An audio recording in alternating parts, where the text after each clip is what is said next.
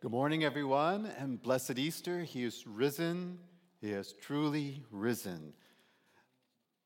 My brothers and sisters, on Good Friday, I pointed out that a lot of great preachers will focus on a word or a sentence and build a whole homily. And of course, I'm not there yet, so I used many of the sentences. In today's gospel is filled with many things, and uh, all the readings um, and sometimes we need to look at a detail. And I want to take a look at um, one of the details. In the gospel, there is such a detail that uh, could be put forth, gets to the essential of Easter. And uh, we are told, and it's told by all the evangelists John, Mark, Luke, and Matthew that they came to the tomb and the stone was rolled away. Now, Matthew gives us even greater detail about that. But what can be found in this detail? This detail has great symbolism. Could we say then that the resurrection means that the huge stone that separated humanity from God, a stone that acted like a wall between us and God, was rolled away too. And now, in Jesus Christ, the way to the Father is unimpeded. It is like we were in a space that was shrouded in darkness and Jesus rises to pull aside the veil, allowing the space to flood with the very light of God. Through the resurrection of Jesus Christ, God's own life floods back into the world, into each one of our lives. And now eternal life and eternal beatitude are possible for each one of us who will accept Him. And oddly enough, there is a particular doubt that lingers at Easter time. And it's not a doubt about Jesus Christ rising from the dead. In reflection, uh, there is a bevy of evidence in the life of the apostles and of the church, and that Jesus has truly indeed risen. For the disciples changed from that moment on, walking in a newness of life, filled with the Holy Spirit. The evidence that they were changed by the risen Christ is itself convincing enough.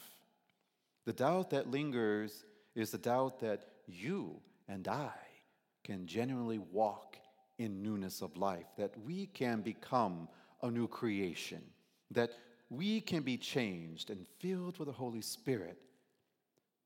Many Christians, I think, doubt that they can rise to new life in Him because one might feel the stone of our life is too big and cannot be rolled away. But I tell you, cannot God, the God of Exodus, who delivered the Hebrew people from slavery, deliver you from the bondage of sin? God freed the Hebrew people. He can free you and I. Cannot the God of Genesis, who made the heavens and the earth and all the universes, who made everything from nothing, make you and I a new creation. And cannot this God give you new life? The res- resurrection of Jesus says, Yes, alleluia. God created the universe, and so he can assuredly recreate you if he wants to. And more importantly, if you will let him because of Jesus Christ, the only begotten one, and because of his paschal mystery, his resurrection, because of that, we can experience, if you will, a genesis in our life. We can experience an exodus from slavery of sin in our own life. The stone in front of our self imposed tomb can be rolled away but it requires acceptance, it requires faith. The light of faith dispels the darkness of doubt. We all come to Easter with our particular histories of failings and sins. The resurrection of Jesus assures each of us that we can have a different future, a future filled with hope and love and joy and eternalness. And as this readings told us glory. We share His glory. Jesus and only Jesus can bring to each of us the grace we need for that future. And the church is the place where he will always be found. That is his promise in his word and in his sacraments. Do not doubt this, because for generations of Christians have encountered him in the church's proclamation of the word, in the church's liturgies, in the church's in the sacraments, in the preaching, in the very life of the church. If one is seeking the risen Christ in their life, they only need to look to the church. Here is the risen one. The risen one, Christ, lives and moves and breathes in the proclamation of the gospel, his word, and in the celebration of his paschal mystery. You need only embrace the gospel, the gospel living. Steep yourself in a life in the word of God, in personal prayer, and in public prayer when that happens again. by joining the church and coming that one day when the mandate is lifted and we are all back at Mass. You will notice the stone at your tomb being rolled away.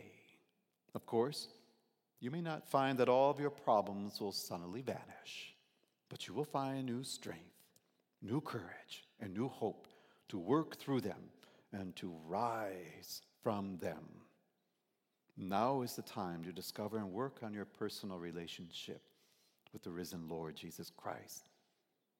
Do this, and you will come to see that all the promises of Christ and all the teachings of Christ are for you and I. What happened to the first disciples who experienced a recreation and came to know a new life in Him through the grace and power of the Holy Spirit can and will happen for you because of the resurrection of Jesus Christ. Easter is the time when the stone in our life is rolled away. My friends, every Sunday is like a little Easter. Thus, every Sunday is like a second chance for all of us. Let the light of Jesus Christ, the light of faith, given freely, dispel the darkness of doubt and despair and sin replacing it ever always with Christian hope and Christian faith, Christian charity and Christian love, bestowing the blessedness of eternal life upon all of us. My friends, we Christians, all of us, can face anything. I know this because we have for over 2,000 years.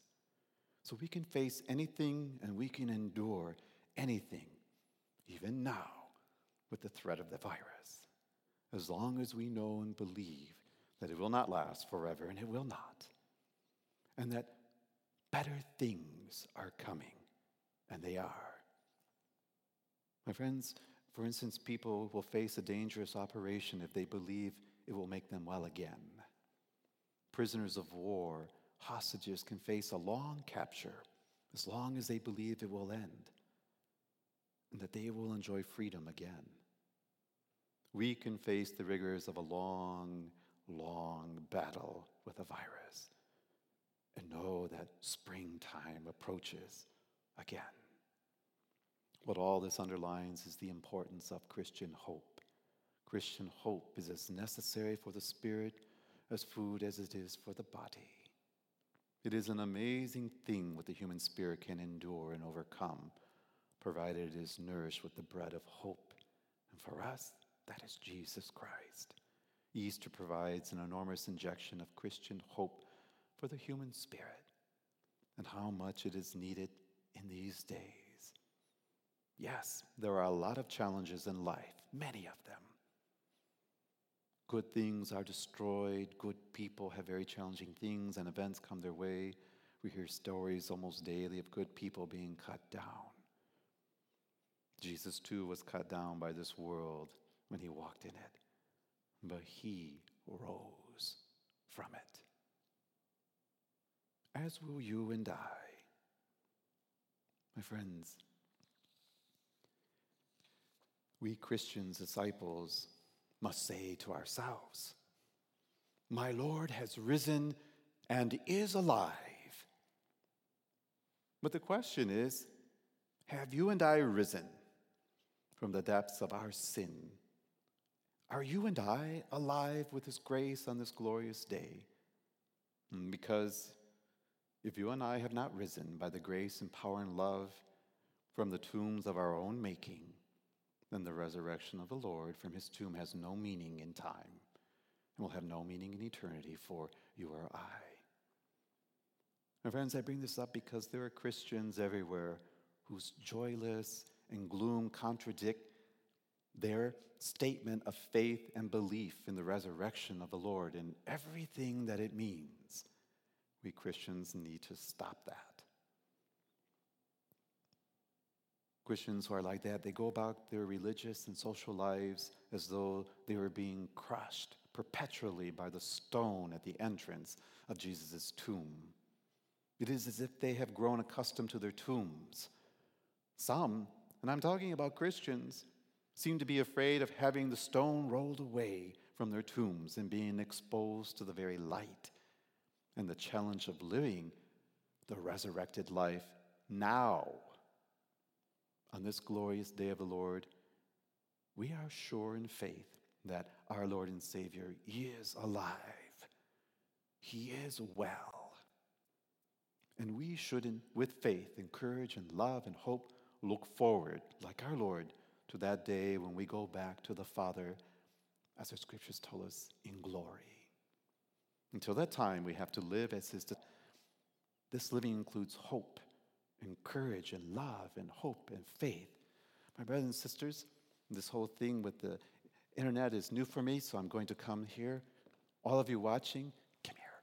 Come closer. Come closer to your screen. I got something to tell you. It's important. Come closer. Stop going back into the tomb. Stop rolling the stone of the tomb back in front of it. It's very disrespectful to our Lord. He has moved it out of the way. Get out and stop going back in. I'm talking to you. Stop it.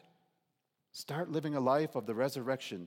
This is where we find out what we believe. What do you believe?